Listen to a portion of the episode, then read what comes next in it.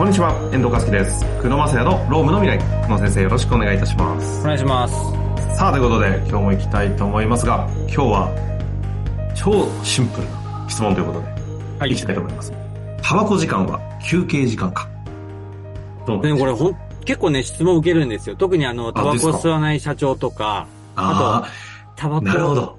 吸わない総務から。タバコ吸わない管理者側ね。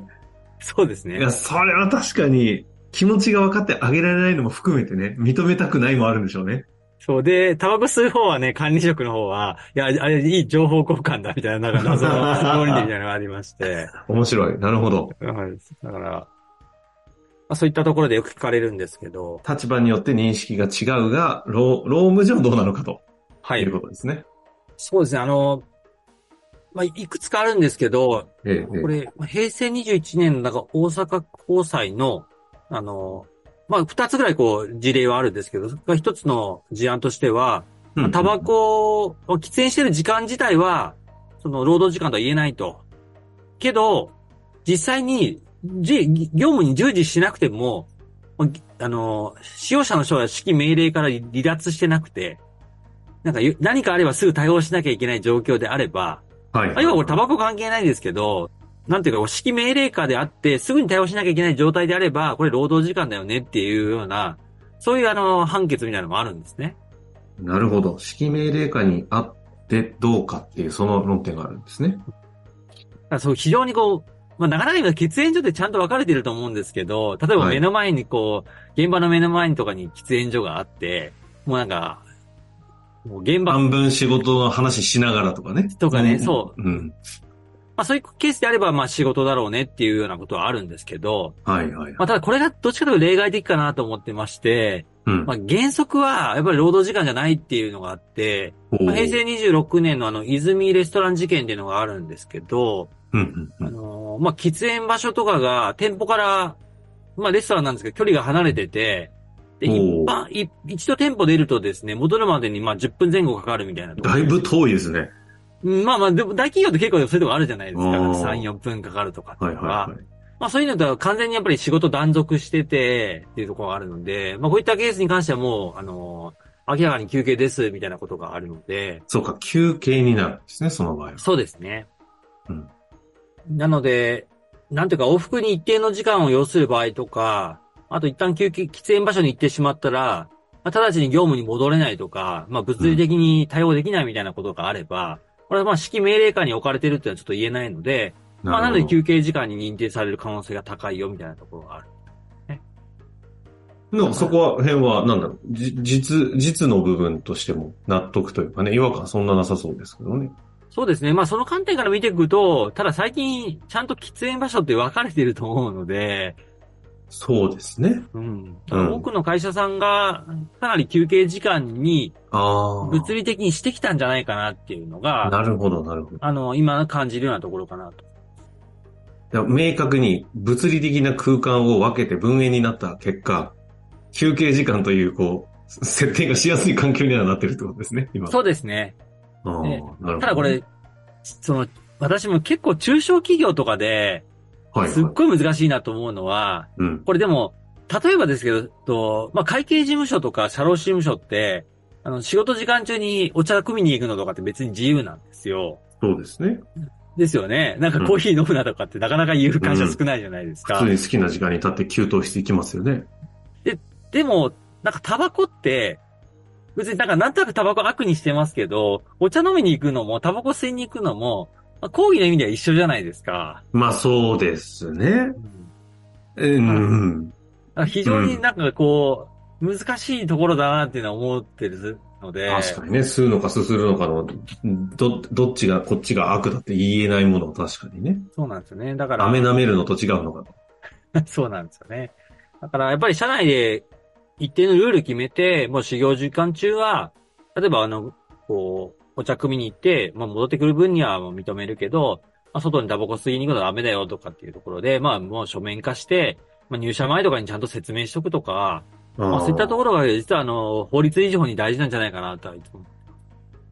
なので、タバコ時間が休憩時間かというところで言うと、一つの解釈としては、その、指揮命令下にあって、いつでもすぐ戻れるかっていうところがあると。はい。で、それが物理的にかなり場所が離れたりしていると、もうそれができないので、休憩時間っていうふうに考えられるよねっていうのが一つの、まあ、原則としての、判例から考えるはい。一つの論点なんですかね。そうですね。で、その上で会社としてどう考えていこうかというのを決めていくっていうのはすごく大事そうですね。そうですね。ああ、なるほどね。え、そう考えていくとですよ。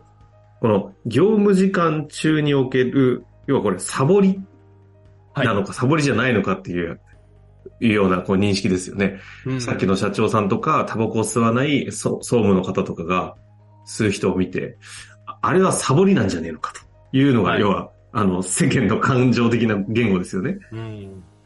そこはどうなんですか？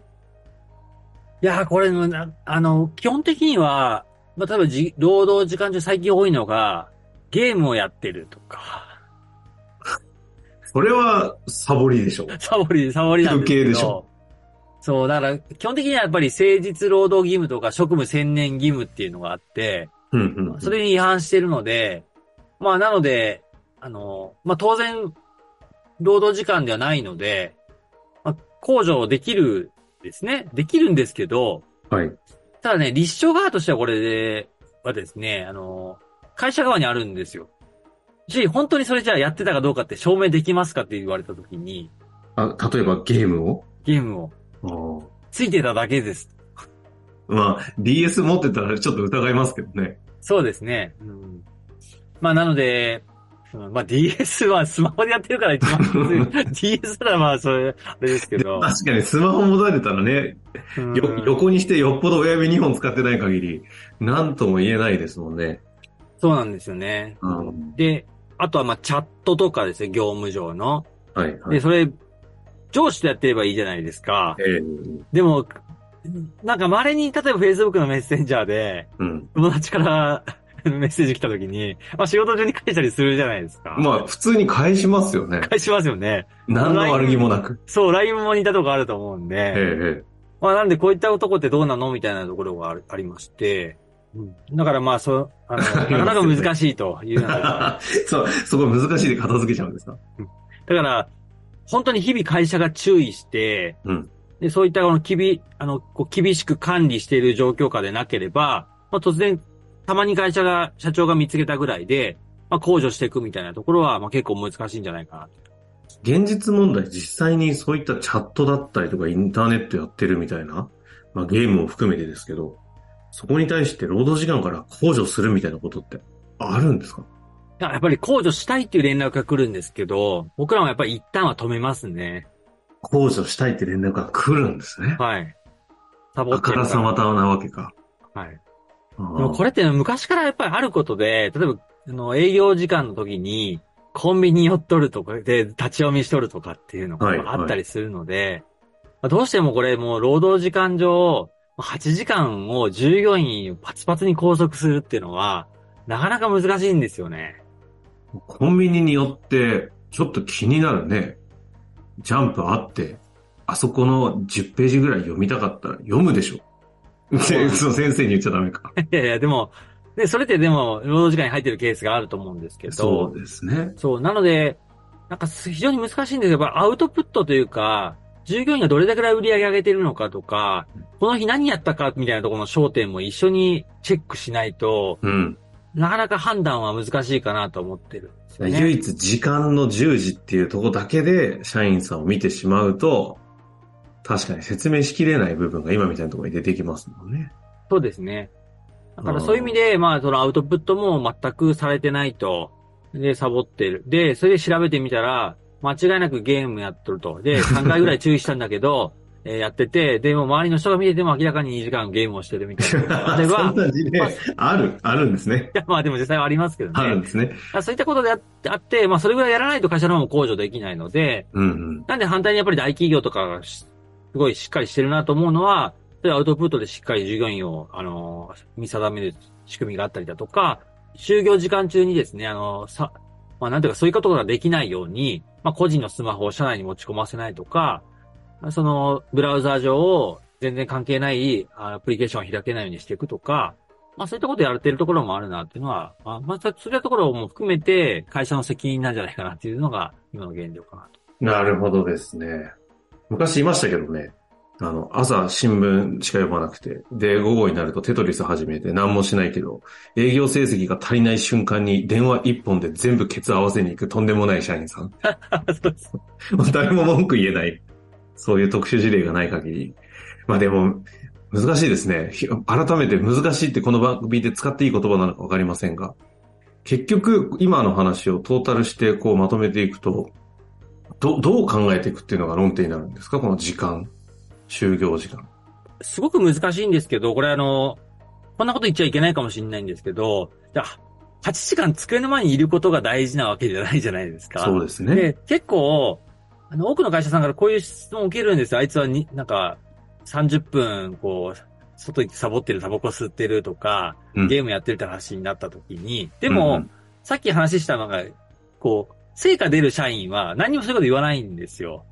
だから、きその論点が出るってことは、その社員が稼いでないケースっていうのは結構あったりするんで、アウトプットの方にちょっと目を向けていくような、まあそういったところが大事かなみたいなところがやっぱあります。いや、そのパフォーマンスとして結果を生産性も含めて出せてるのかという指標があれば、その時間ということじゃない軸でちゃんと見れますもんね。そうなんですよ。そうしないとね、もう、キリがないというか、あの、例えばパソコンの前でこうずっと考え事してても、でも、ね、考えてましたって言われたらやっぱ終わってしまう。まあそうですね。そう、だから、ここにやっぱり突き詰めていくところにあんまり答えがないかな、みたいなところがあるんで、本当に質問多いんですよ。アウトプットにも目を向けるっていうところが、まあ、形状はめちゃくちゃ大事かなと思います。ということですね。なので、労働時間という指標のみならず、きちんとアウトプット、パフォーマンスというところでの指標を持って社員さんを見れるかということでよろしいでしょうか？はい。ちょっともう、あの、労働法の話じゃないかもしれないですね。